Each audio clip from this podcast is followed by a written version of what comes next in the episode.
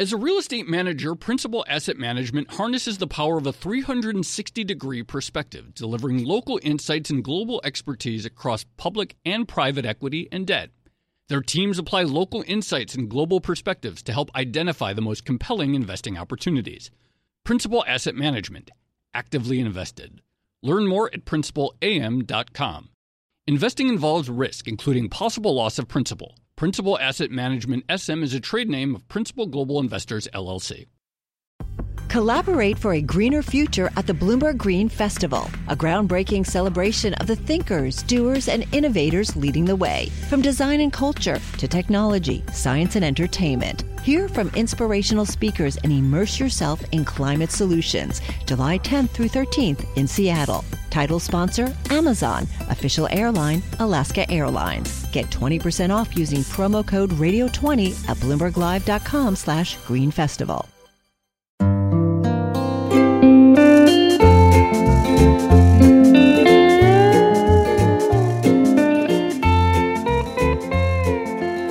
And welcome to another episode of the Odd Lots podcast. I'm Joe Weisenthal. And I'm Tracy Alloway.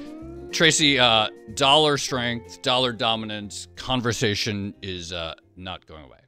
No, I mean, I mean, it's it never really away. gone away. Is the like that was our intro for the Yeah. last episode we did on this topic, Right. which is it seems like every couple of years you get this resurgence about oh the end of the dollar, the dollar's going to lose its exorbitant privilege. I remember my dad sending me articles about like oh Iraq is invoicing oil in euros like in 1998 or something.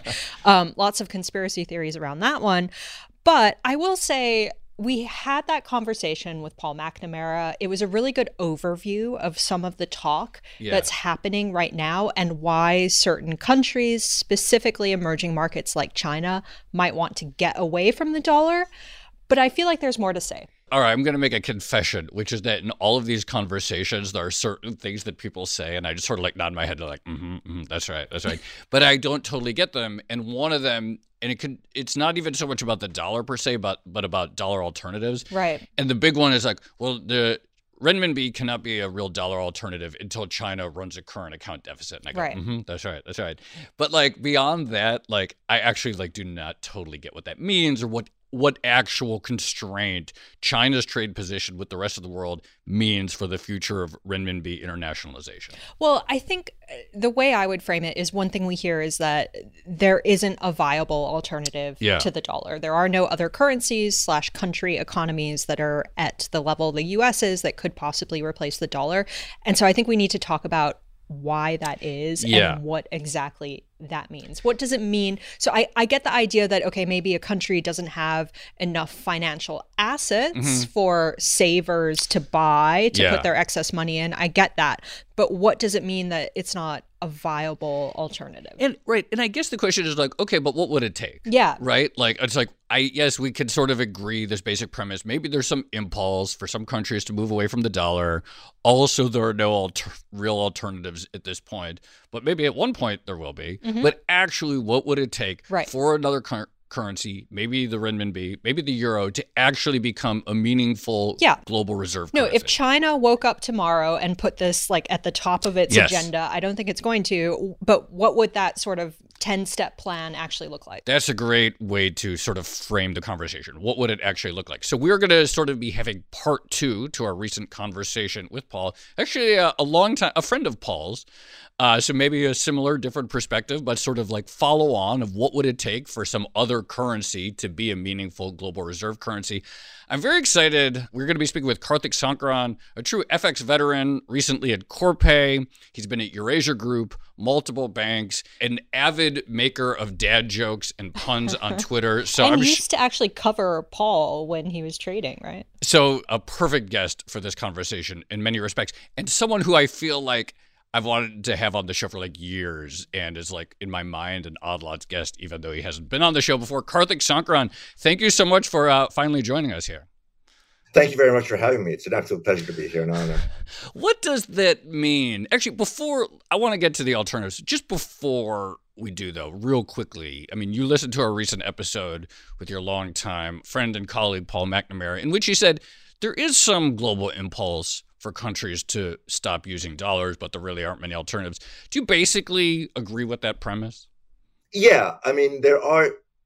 I, I, I'd, say two things about that. One is I think going to replacement, and that's how this usually gets framed yeah. as replacement. I think that's silly, and the way I think about it is would it make sense to see creeping regional displacement rather than hmm. replacement? Hmm. And I think that's that's a that's that's a possibility. And I would argue that the euro has already done that to some extent in, in you know not just in the euro area but also in Central and Eastern Europe. You know, and I, I remember when I started my career, you know, if you wanted to trade the, zlo- the zloty, you traded dollar Polish, and if someone asked for a price in mark zloty, you traded through the legs. Now it's the other way hmm. around. Hmm you know, if someone asks for a price in dollar Polish, you trade euro Polish and euro dollars. So it's taken a long time, but and I think that's the this regional displacement idea. But what this also brings out, to me at least, is everyone is so excited about the renminbi, kind of this BRICS currency and so on. And one way to frame why I think you know there is the desire, but it's a very long way from being fulfilled, is that look at what the euro has, which is kind of a solid number too, pretty, you know, kind of like Avis to the dollars Hertz. Mm-hmm. At least that's the way the old commercials used to go. Uh, but um, the renminbi is really, really, really far behind. And one thing, just because I've been introduced as an avid maker of dad jokes. Okay, here we go. First one of the here. First one. Here it is. First one of the evening is is that, uh, or, or more, whenever this is played. But um, you know, you mentioned a 10 step program for renminbi internationalization. And I was reminded that the last person who had a 10 step program that really worked was Genghis Khan. okay. That's just a mild chuckle. That's not going anywhere. okay. Sorry, I'm going to lose it at the dad jokes. Um, just to back up a second. oh, it took me a second to get that one. Actually, sorry, I it took me a second to get that. That's a good one. Okay, we're gonna have a fun time here. Um, just to back up and ask this question in a different way but i mean there is there is this assumption that china would want to have renminbi internationalization should they want that you know, if if you mm. consider China as an export driven economy that exchanges goods in return for US dollars, which are a relatively stable currency, does it make sense that it would want to have a different economic model? What are the benefits that it gets out of mm. that? I mean, I disagree with this, you know, and this is something that Joe mentioned in the beginning. Um, does the country at the center of the international monetary system need to run deficits? And I don't think that's ah. necessary, ah. in fact. Hmm. Um, because you have a model, Britain under the gold standard, was a huge exporter of capital. The US until the mid 1960s was the center of the Bretton Woods system and was also a huge exporter of capital. So, what that suggests is that it is possible for a surplus country to run a um, to be at the center of the monetary system. You just have to find a way to get that currency out the door in size, in massive size. And you can do that either through the trade account by running very large external deficits, or you can do it by externing great gobs of capital either in your currency or that other countries are denominating in your currency. So, and I think that's one, that's one way to think about it. But clearly, China is not there and it'll have a very long time getting there, not just because of, you know, uh, it, the issues with capital account convertibility, but there's a lot of things in the basic way that Chinese financial markets operate that make it difficult even for other people to issue in renminbi in size. So let's jump into this because I think this is a uh, uh, a point that I have not really heard many uh, people make. So uh, people make the point that it's like okay, one way to get your currency out there into the world is to run a, a big uh, trade deficit. But as as we know and I'm even thinking back to some of our conversations with like Lev Menand about the rise of the shadow banking system and eurodollars. The other pot way is just for other entities to start issuing your currency or or assets that are denominated in your currency. And theoretically, I could issue a renminbi denominated loan and and off, tell someone I'm going to pay them back in renminbi. But you made this point with respect, uh, a great thread with respect to Brazil, which is that actually like what we need to see is countries like Brazil being willing to take out renminbi denominated debt. Can you talk a little bit about the importance of that? Like, I think that's a very powerful thing. Not many people have talked about like this element of it. Yeah, and I think there are actually two issues. In some ways, it might actually be a good idea for Brazil to issue renminbi debt, right? Mm-hmm. Because you have a, and I think this is one of the arguments for a multipolar system more broadly, is if you're a country whose terms of trade are driven by what's happening in China, if your business cycle is much more responsive to China, then it makes sense to be able to issue in the Chinese currency because what you don't want to be in the situation that you see emerging markets end up in all the time. They've issued in dollars, the commodity exporters, commodities are priced in dollars, the world slows, China slows, commodity prices tank, the dollar goes up, and they're hosed. I mean, this hmm. is like, you know, this is like this rinse and repeat cycle in the international financial system. So it might actually make sense for, you know, that in that thread for, you know, I was saying like I'll get excited when CBRD issues like a, a huge amount in panda bonds, but that's difficult. That's really difficult, and there's so many different reasons for that related to the way Chinese financial markets work. Uh, one is if you issue in renminbi, which renminbi do you want to issue in? Do you want to issue in the onshore market, mm. which is deeper, or do you want to issue in the offshore market? which you know which where you might have more people able to transact but it's a much shallower market. If you do end up issuing the onshore market obviously there you know and you may not want to the reputation that chinese investors have is of being somewhat more excitable. I think we've seen that in the uh, in the equity markets. On the other hand if you issue offshore the problem is that china not only has two currencies, CNY and CNH, an onshore currency and offshore currency, that trade reasonably closely together a lot of the time. But one of the ways they do that is by having different interest rates. Ah. And one of the things the Chinese do periodically is when they're worried about the speculative pressure on their renminbi, which they think is coming from offshore players, is they will jack up interest rates on CNH. They will take it to the moon. We've seen it yeah. a few times, which might work in deterring the speculators, bring um, you know speculative pressure back down again, get CNY and CNH to converge. But that's really not that comfortable if you've issued in you know in the yeah. it, you know in the offshore currency.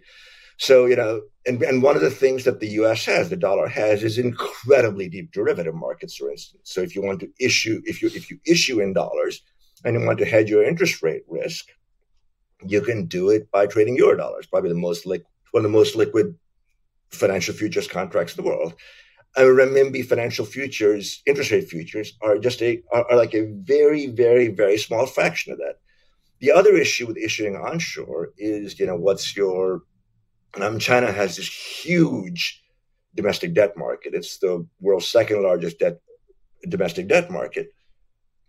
But to a very significant extent, it's composed of entities with opaque finances, right? The CGB market, the Chinese government bond market, is a relatively small fraction of the onshore market, which is true, you know, which and treasuries are not the entirety of the US market either. But the opacity of entities issuing domestically is significantly higher. You know, my one liner on this is everyone talks about China not having a rule of law. My view is that the pro- real problem that China doesn't have a rule of accounting. That's the real issue here. So. Oh, I was um, expecting another dad joke. Yeah, I was expecting. Yeah, I was steeling myself. Um, Karthik. Uh, so I, I guess this brings me to the big question, which is how much of this boils down to just capital controls and the fact that China does not have an open economy. And you might expect that one of the requisites for having an international currency would be to have relatively free movement of that currency. Absolutely. I mean, that's, I think capital controls are a, you know, and that, that's the obvious, that, that's the obvious one. And they're trying to tinker with it at the edges. Mm. allowing more inflows and outflows. But even at those edges, you know, what I was trying to get at was this idea that you know you have an offshore renminbi that's much that's more freely tradable than the onshore renminbi, but there are very sizable disincentives to issuing in size in the offshore renminbi because of these things like and that's a smaller market. How do you hedge? So capital controls are a huge part of it. But if you dig deeper into the capital controls issue, I think it raises more questions. Well, then I would sort of want to maybe you just go back to a question Tracy asked, which is like, is there a reason China should pursue the internationalization of the renminbi or should pursue having more global central banks hold renminbi as part of their reserve stock? Like, is there some obvious reason why, you know, it's not going to be number one on the agenda, but is there a reason why it should be in the top 10 or top 20 of the agenda? I mean, one of the things that they've said for years is that they want to see a more international internationalized. But I think when they look at the trade-offs that they might need to make, I don't think they're ready to, you know, take a to take a huge jump. And I think the um the other issue is that we've seen this before, right? Japan didn't want to. Japan didn't want to either. And you know, about 30 years ago, people were talking about the extent to which Japan and the yen could act as another reserve currency. And the Japanese just decided they simply didn't want to because of the pressure it would put hmm. on the profitability of their industrial base. Things are somewhat different from China in the sense that they seem to have a hankering for kind of broad spectrum global power in a way that the Japanese did not have. And maybe having an international currency is is part of that. But to the extent that it happens, it would likely be much more halting. But they've got a really, really long way to go in this regard.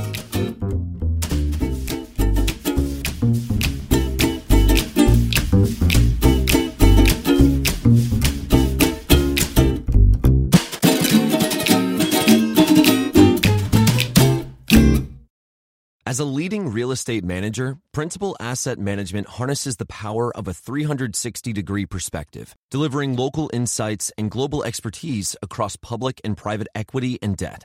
Our experienced teams are uniquely positioned to uncover compelling opportunities in today's market, giving our clients an exclusive advantage. Principal Asset Management actively invested. Learn more at principalam.com. Investing involves risk, including possible loss of principal. Principal Asset Management SM is a trade name of Principal Global Investors, LLC. Collaborate for a greener future at the Bloomberg Green Festival, a groundbreaking celebration of the thinkers, doers, and innovators leading the way. From design and culture to technology, science, and entertainment. Hear from inspirational speakers and immerse yourself in climate solutions. July 10th through 13th in Seattle. Title sponsor Amazon. Official airline Alaska Airlines. Get 20% off using promo code Radio20 at BloombergLive.com slash Green Festival. So Karthik, just going back to the the deficit idea, and I know you kind of spoke to this already, but what if instead of telling China to run like a massive deficit, what if China was able to retool its economy in some way where I mean, the reason it runs this big ball of savings that tends to roll around internally is because there isn't that much of a social safety net. There isn't that much of a, you know, a social welfare in the state. And so people tend to accumulate a lot of savings or maybe rely on their children. But given the one child policy that's been in effect for, for a long time until recently, that wasn't really viable. What if China just built a social safety net to reduce the excess savings? Would that go some way towards retooling the economy in such a way that you could have RMB internationalization? I yeah, I, I, mean, I think so. I mean, to my mind, it would actually take care of two or three different issues, and one is the underlying growth model in and of itself, right? Because you've kind of you know all the low hanging fruit on investment, particularly real estate investment, you know, they're, they're gone. And I've kind of tended to be an optimist about China because I think you kind of need two things. One is a kind of demonstrated capacity for technological convergence and income, income convergence with the rest of the world, which they've shown. But the other thing you really need is internal convergence between kind of the coast and the interior, Um, More middle income in the Middle Kingdom. That's my dad joke. Oh, that's a good one. Thank you. That's a good one. nice. I like that. Thanks.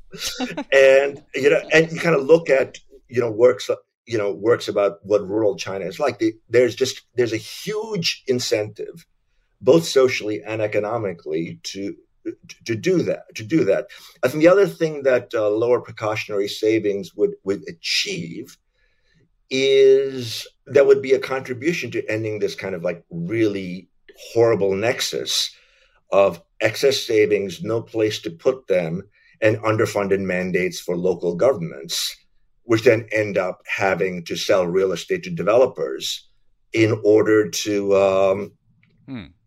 you know, in order to get the money to provide the services the central government won't. So there's this really nasty nexus right there that a larger social safety net would also help with. It help with financial stability, I think. Hmm. Joe, this is something that I've never really understood about China that it's ostensibly a socialist country, but it actually doesn't have that big of a social Not much of a safety safety net. I think like anti-unions, and weren't there like some stories like they didn't want kids reading Marx and stuff like that? I don't. Maybe I, I may have been. I think I read something like that. Anyway, uh, I don't want to uh, speculate on things that I don't. Well, know uh, you know, this is the socialist, the Chinese road to socialism is the Leninist road to capitalism. Mm. Is kind of how you could think about it. There it. you go. Going back to the U.S. real quickly. So you pointed out that like Japan decided in the end it didn't want to make the trade-offs that would have required for the for the yen to be a, a big international currency, and maybe China will not anytime soon choose to make those trade-offs. But that of course brings back to another sort of like other debate that people have, and again Klein Pettis and some of these others. It's like, well, is the dollar strength a burden? and you know should we reverse the, basically de- try, should we try on some level at least at the margins to de-internationalize the US dollar that maybe it's not so great i'm curious like where you stand on that question My personal view is that the my response to the burden discourse is Yeah. check your exorbitant privilege. because uh, you know I've been around you know EM long enough that I think that if you think being able to print dollars to pay your debt is a problem, try owing dollars without having any. Yeah. Right. So that's you know that's that's extreme. But I, I guess more substantively, I would say that there are lots of reasons I don't think the dollar is is a burden. It certainly is a burden for certain sectors of the U.S. economy that are very exchange rate sensitive and very exposed to kind of catch up growth in other countries. You know, and those regions also fall basically along America's political fulcrum, which is the upper Midwest and Western Pennsylvania. Mm. you know, so so I think that adds a political urgency to this debate. That said, you know, the US in in total, I think, is a much more interest rate sensitive economy than it is an exchange rate sensitive economy. It's basically it's a much more closed economy than either China or Europe. And if you think that the flip side of dollar centrality leading to dollar strength, which I'm also not convinced is is always true, is lower interest rates than otherwise, then you have to ask the question, why are we not doing more with that windfall from low interest rates? Why would we sink, why did we sink it all in countertops as opposed to doing things like, you know, improving LaGuardia, you know, 15 years ago or Hmm. building a better BQE? I'm, I've only been here five years, so all my analogies are still East Coast analogies. but, you know, and I think they're, and we, I think finally we're moving that direction of having a more activist government that uses that potential windfall from issuing currency to do something more in terms of building out essential infrastructure rather than being, oh, the government always does stupid things. Let's give it to the households. So, Hmm. you know, then you end up with what happened before 2008. But that said, the evidence that dollar centrality, which has been true basically since 1945 in one form and since 1971 in another, always leads to dollar strength, I think is not really true. Because in the 50 years since 1971, and Bretton Woods essentially ended, the dollar, you know, I'm an, F, you know, I'm an, F, I'm an FX guy. The dollar has appreciated for 55% of that time and depreciated for 45% of that time. The period of maximum current account deficits by the US is between 2002 and 2008. We were running a current account deficit of close to 6% of GDP in 2006. The US current account deficit was the largest in terms of rest of the world GDP back then, close to 2.5%.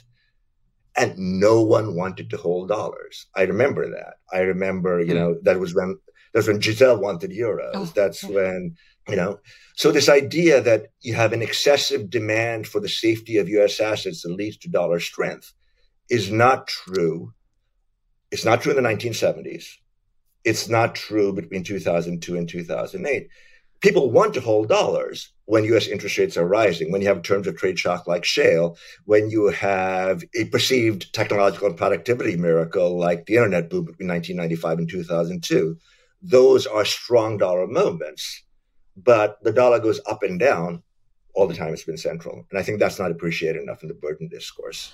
Um, so, what about ex US? And, you know, I, I take the point about maybe, you know, the, the dollar's centrality doesn't always lead to dollar benefits necessarily. But one argument that has been made, and I think it came up in the episode with Paul, is that the dollar can be a problem for the rest of the world at various points in time. And, you know, we've had Hyun Song Shin on the show talking about this idea that the stronger dollar basically acts as an economic drag on other economies because of its role in um, in the world and in trade and business activity.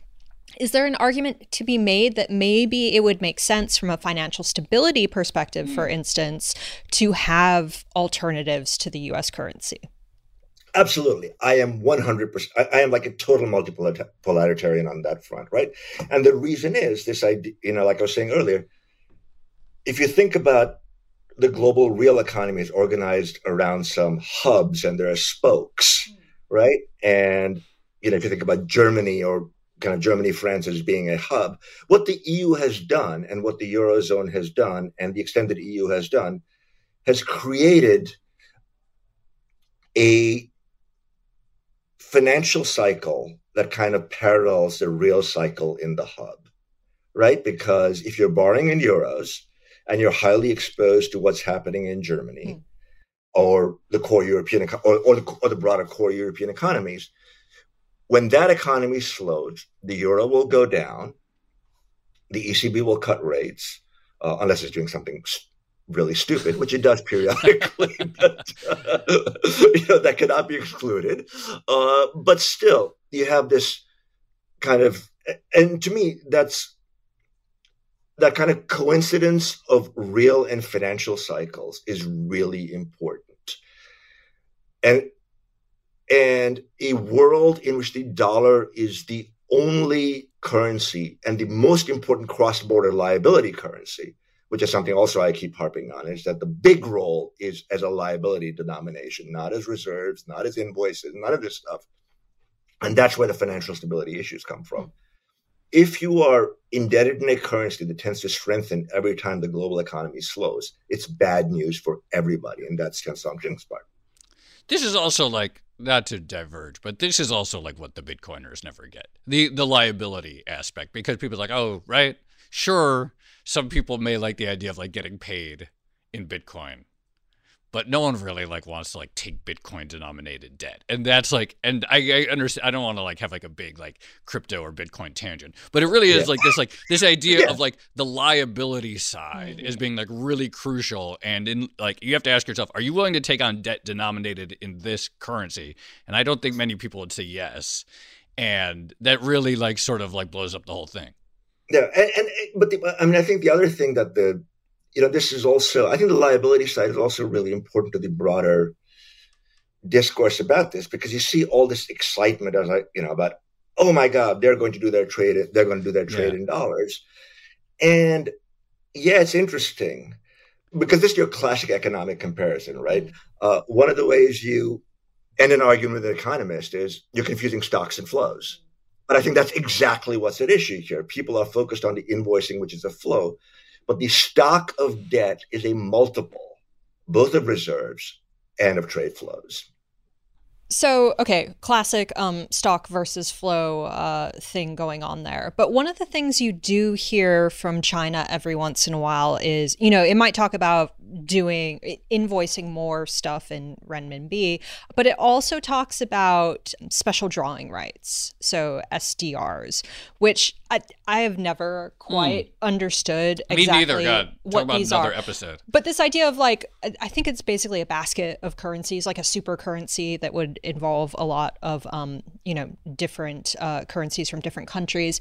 How viable is that? Like maybe instead of trying to create a multipolar um, currency reserve system, maybe we should just move on to SDRs and use those. Um, I mean, I think that's even. I think that's even less likely, frankly. I mean, and China. I mean, China's big tantrum over SDRs was in 2009, mm. and one of the reasons for that was the Fed did QE, and you had a situation where the dollar had resumed weakening again after this huge dollar spike, uh, of, you know, post Lehman. And what China was concerned about at the time was that it was holding all these dollars. The Fed was doing QE, and commodity prices were rising again, partly because of Chinese, in, in good part because of Chinese stimulus, you know, post crisis stimulus and also because and, and also because of Hughes. So that conjunction, China was like, oh my God, these Europe, um, the Americans are doing things that's making the real value of our reserves go down. Mm. It's kind of very similar to the Arab reaction in the 1970s, for instance. And I think that's one of the things that kicked off OPEC was not just the Yom Kippur War and all this other stuff. It's like we're holding all these dollars and now they're worth less because the U.S. is now floating. This is the old Dick Bove argument that QE was actually like a currency war in disguise almost, right? That's what it's reminding me of. Yeah, I mean, it's a, I mean, interestingly enough, I think to some extent, not so much currency war, mm-hmm. but more just a way to reflate to to to reflate to reflate the U.S. economy, mm. and I think the Fed was kind of coy about that. The Fed had been has been pretty coy about the dollar until 2014, 2015, when it was finally like, okay, we'll just come out, we'll, we'll just come out and say it, and that's wonderful. The Fed's been much more open about the way the dollar figures into its thinking. You know, the, the world needed reflation, and it got it from U.S. monetary policy and Chinese fiscal policy, and together that's what did a good deal to pull the world out of a its slump in 2008 was this combination of U.S. monetary policy, you know, Fed QE, and Chinese fiscal policy, huge investment boom.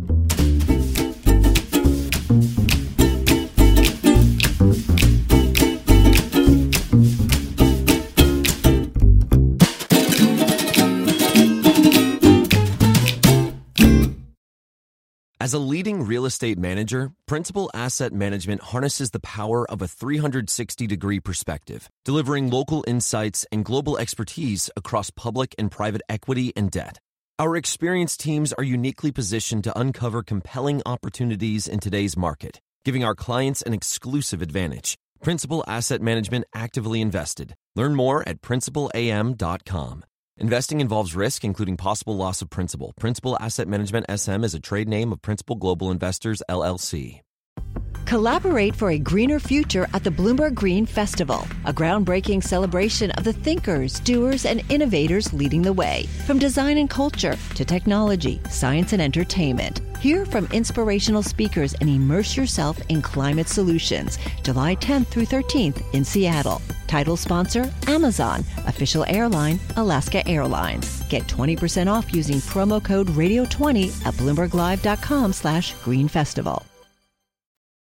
I want to go back to Chinese domestic trade offs and this idea. You know, I think we have some idea that the elites might lose out in China were there to be some domestic reorientation towards more robust household consumption or maybe just from the question of Japan in terms of they didn't want to make those trade-offs that would take, uh, you know, that would allow the yen to become more international. What are we actually talking about in terms of the potential costs either to the country as a whole or to a certain category, maybe the coastal elites within China, and what kind of like hit loss or meaningful shift? Because it's hard to like okay yeah there's going to be some domestic shift that happens everywhere. What are we really talking about in terms of how significant that would be I'm honestly not sure, to be frank. And this is probably a question for you know for Tom, you know, for, for Tom Orlik or Mike Pettis, or you know, I'm, I'm not a, mm.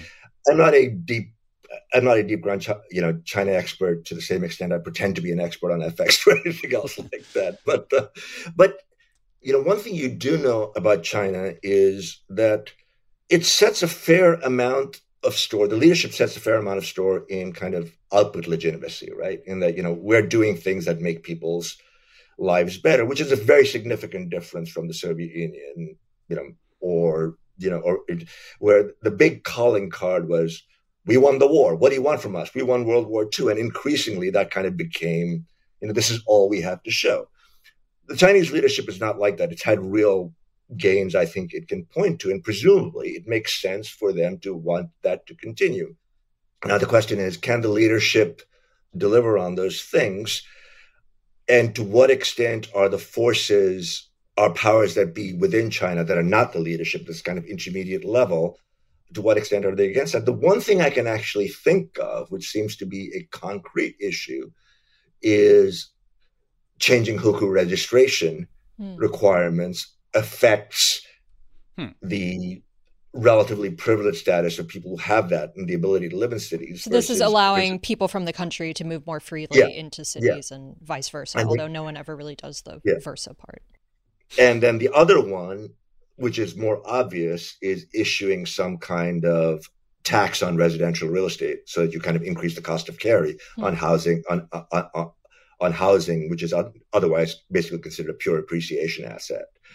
I can see those two being concrete disincentives to people that I can distinctly identify. But as to why you shouldn't, why China doesn't have, you know, a larger, a larger healthcare, you know, a better social provision of healthcare, for instance, they only spend, I think, six percent of GDP on healthcare, uh, one third of the United States, uh, and France is kind of the sweet spot at twelve, according to me. But um, I don't really see where the actual maybe I don't have enough granular understanding of the social structures as to why people might be opposed to that.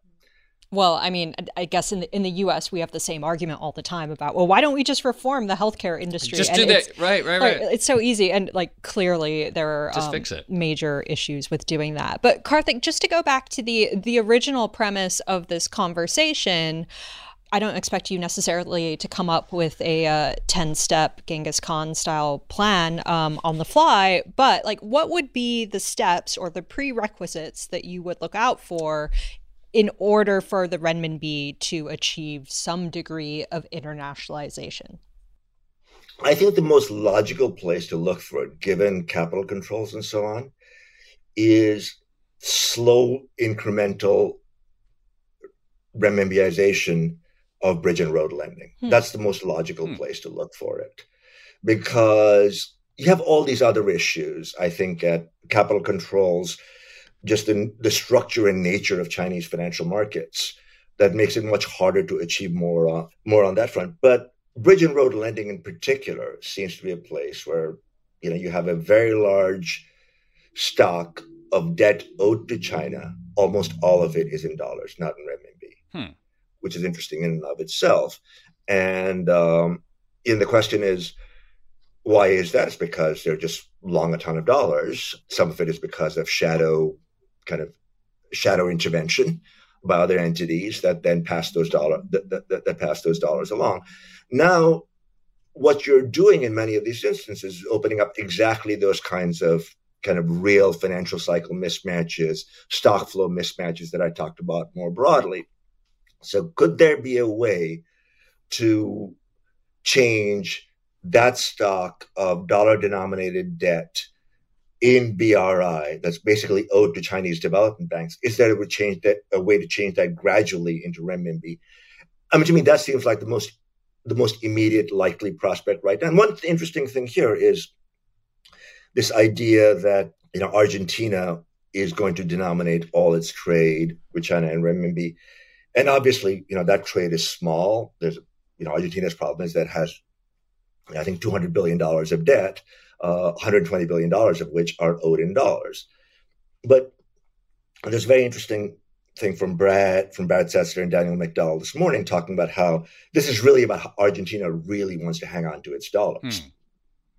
So what they're doing is changing the invoicing of their trade with China into uh, to renminbi. But over a very, very long time. What this allows is a replacement of a stock of dollar debt owed to the rest of the world. Hmm. with owing renminbi to China because the swap line they run a deficit with China, they, they, they run a deficit with China. So you're gradually changing liability structure, but an incredibly slow pace. My joke is, you know, this is like the Ron, Ron Paul "It's Happening" gif, only you play it at the slowest possible speed you can fly. Just imagining that uh, like a very slow. That's it is. So it's happening. Yeah, you know, how do you replace a stock with flows? Very very slowly, slowly, right? And it may happen, you know, they'll probably end up having a restructuring before then. I mean, the other places people have talked about with this are Laos and Cambodia, which gives me an opportunity to say, you know, Cambodia might find a new nominal Angkor, but uh... Angkor of what? Oh, sorry. Um, oh, oh, that's thank good. you. That's... sorry. I... Oh, can I just ask what one quick? sorry. Can I ask one quick follow up question, which is why didn't China denominate Belt and Road loans in in renminbi? I mean, that's a complete mystery to me, and uh, and someone who knows immeasurably more about this, Brad. I've asked him, and he's like he's he's not really sure about it either. I think it's just because they had a ton of dollars. Mm. And one of the things that we're seeing around the world, this reminds me of the conversation with Paul on this economist story, is that as reserve accumulation goes up, then countries find, you know, if you're above precautionary reserves, you can find other things to do with those excess reserves for a set of, you know, uh, political, geopolitical gains or, or, or influence, right? So it's not, and that's not just China doing that by BRI. It's what the GCC is doing with Turkey and uh, and Egypt, for instance. So and so, in your view, like in a world in which Brazil maybe we're doing uh, renminbi denominated debt, or Cambodia or someone else, uh, some of these countries that have a lot of dollars, and we talked about this with Paul, that maybe have some political tension with the U.S. And Saudi Arabia comes to mind as a country mm-hmm. that accumulates tons of dollars, and you know, depending on the administration at any given point, the political tension ebbs and flows. May want to acquire Brazilian issued RMB denominated debt as a way to diversify its big, you know, its money, its its portfolio. I mean, it, it's, it, it's it's certainly possible, and I would argue that I, I I mean, for me, the argument to do that is that if what you know about the way the global financial cycle works is that countries with dollar denominated debt that are commodity exporters get into a lot of trouble, and this happens to them repeatedly,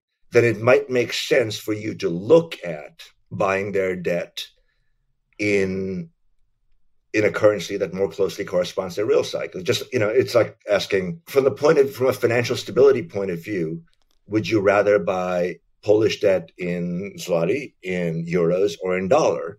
And I would put it precisely in that order. Hmm. I buy I buy it in zloty first, then in euros, then in dollars. Because every once in a while you hear those stories about like in some European country and people had Everyone mortgages, took out mortgages in, in dollars, Swiss franc or something, or something yeah. like that, and then it's cheaper until one day then they can't print them domestically and there's a huge shock. And so it's yeah, like yeah. a macro version of that story that you hear about from time to time. Yeah, I think dollar centrality. I'm kind of mixed on that for the U.S. in particular. One thing I do want to mention about dollar centrality as an advantage to the U.S. I'm I I have no faith in these kind of beliefs that um, you know the loss of dollar centrality will lead to a crash of the U.S. economy and no all treasuries. Mm. That I mean that that that's that's crap, right? Because I mean, you know, the UK, Australia, New Zealand, you have all these countries that kind of print their own currency. Currencies go go up and down. Investors hold them. I think the one more concrete benefit to the U.S. is the U.S. has much lower inflation pass through. Mm when the currency weakens, basically what ends up happening is that the combination of invoice currency effects, there's inertia there, and the sheer size of the US economy means that when the dollar weakens, prices are slow to change, and wanting access to the US market, which is the biggest market in the world, means that exporters to the US will mostly just eat it in their hmm. margins. Right. And that's something that Gita Gopinath, you know, who's now the who she was the ex-chief economist, now first deputy MD of the IMF. She's written a lot about. Mm. So that's kind of a very concrete benefit, which kind of brings us to another point, which is China is the world's largest manufacturing exporter. they're paying their workers in renminbi. There's got to be someone somewhere who wants these renminbi. It can't be, you know, even taking into account the peculiarities of its financial system. But I think this is where something the people who are buying the most from China are the US, right? Because that's the largest bilateral trade deficit. And there's no way that the US is going to redenominate its trade with China into renminbi, hmm. which kind of means that this idea that you know being the world's largest exporter means someone is going to want your currency. I think that runs into right. oh. that runs into a problem. Karthik Sankaran, this was such a great conversation. I feel like in that in like that span of time, so many like these long-standing things were like tied up, and like several light bulbs went off. So, mm. really appreciate you uh, coming on Odd Lots for the first time. It's been too long, but uh, definitely won't be the last time. That's great. I really love being there. Thanks very much. Thank thanks you so much. Thanks so much, Karthik. That, that was so, that was a lot of fun. That was great. Thank the you. Angkor Wat was a beautiful moment of like two uh, great. She's contagious. I love two this. great, two great, uh, history, two right great uh, uh, wordplay aficionados making magic happen live on air.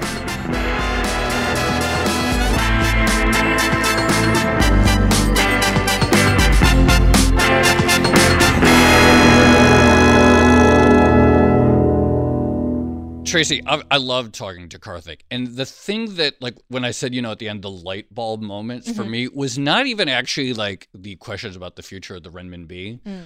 but in this idea that it would like solve some of these problems that we talked about with Hyun Song Shin all these times. Mm-hmm. That there is, there's like the economic cycle and the dollar cycle. And we know that like that's a big problem all around the world.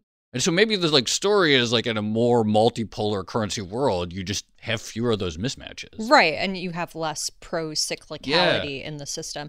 I mean, I, I thought his point about like, is this actually possible? Yeah. It feels like we're converging, I guess, getting to a consensus where, you know, we've switched from never going to happen to mm-hmm. it might happen but it'll take some time but i think karthik laid out the reasons for that mm-hmm. really clearly which is the whole stock versus flow argument yeah. like it takes time to actually replace all those liabilities with something other than dollars. Right. So you can have these announcements. Like you talked about the recent announcement with uh, Argentina. Like you can have these announcements where you just improve the flow a little bit. Mm or you could or you could have like a big change in stock.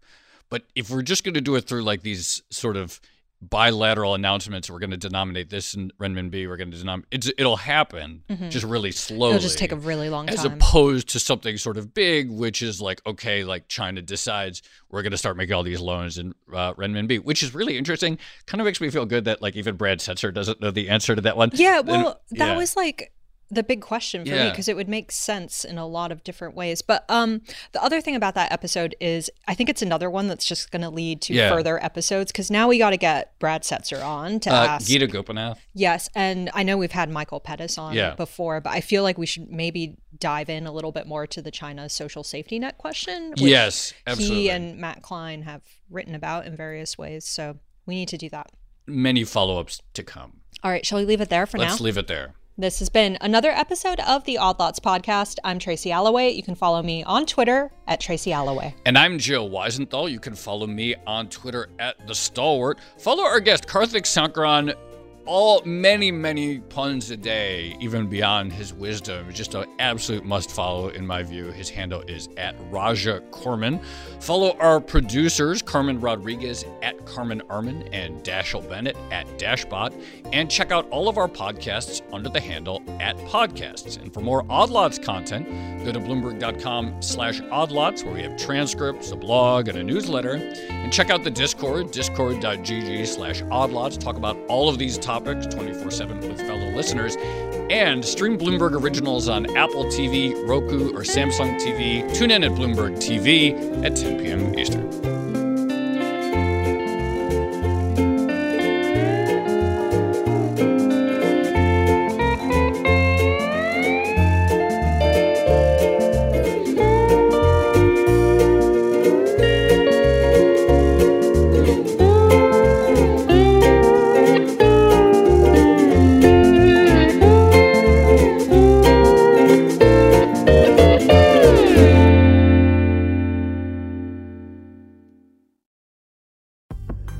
Collaborate for a greener future at the Bloomberg Green Festival, a groundbreaking celebration of the thinkers, doers, and innovators leading the way. From design and culture to technology, science, and entertainment. Hear from inspirational speakers and immerse yourself in climate solutions. July 10th through 13th in Seattle. Title sponsor Amazon. Official airline Alaska Airlines. Get 20% off using promo code radio20 at bloomberglive.com slash green festival.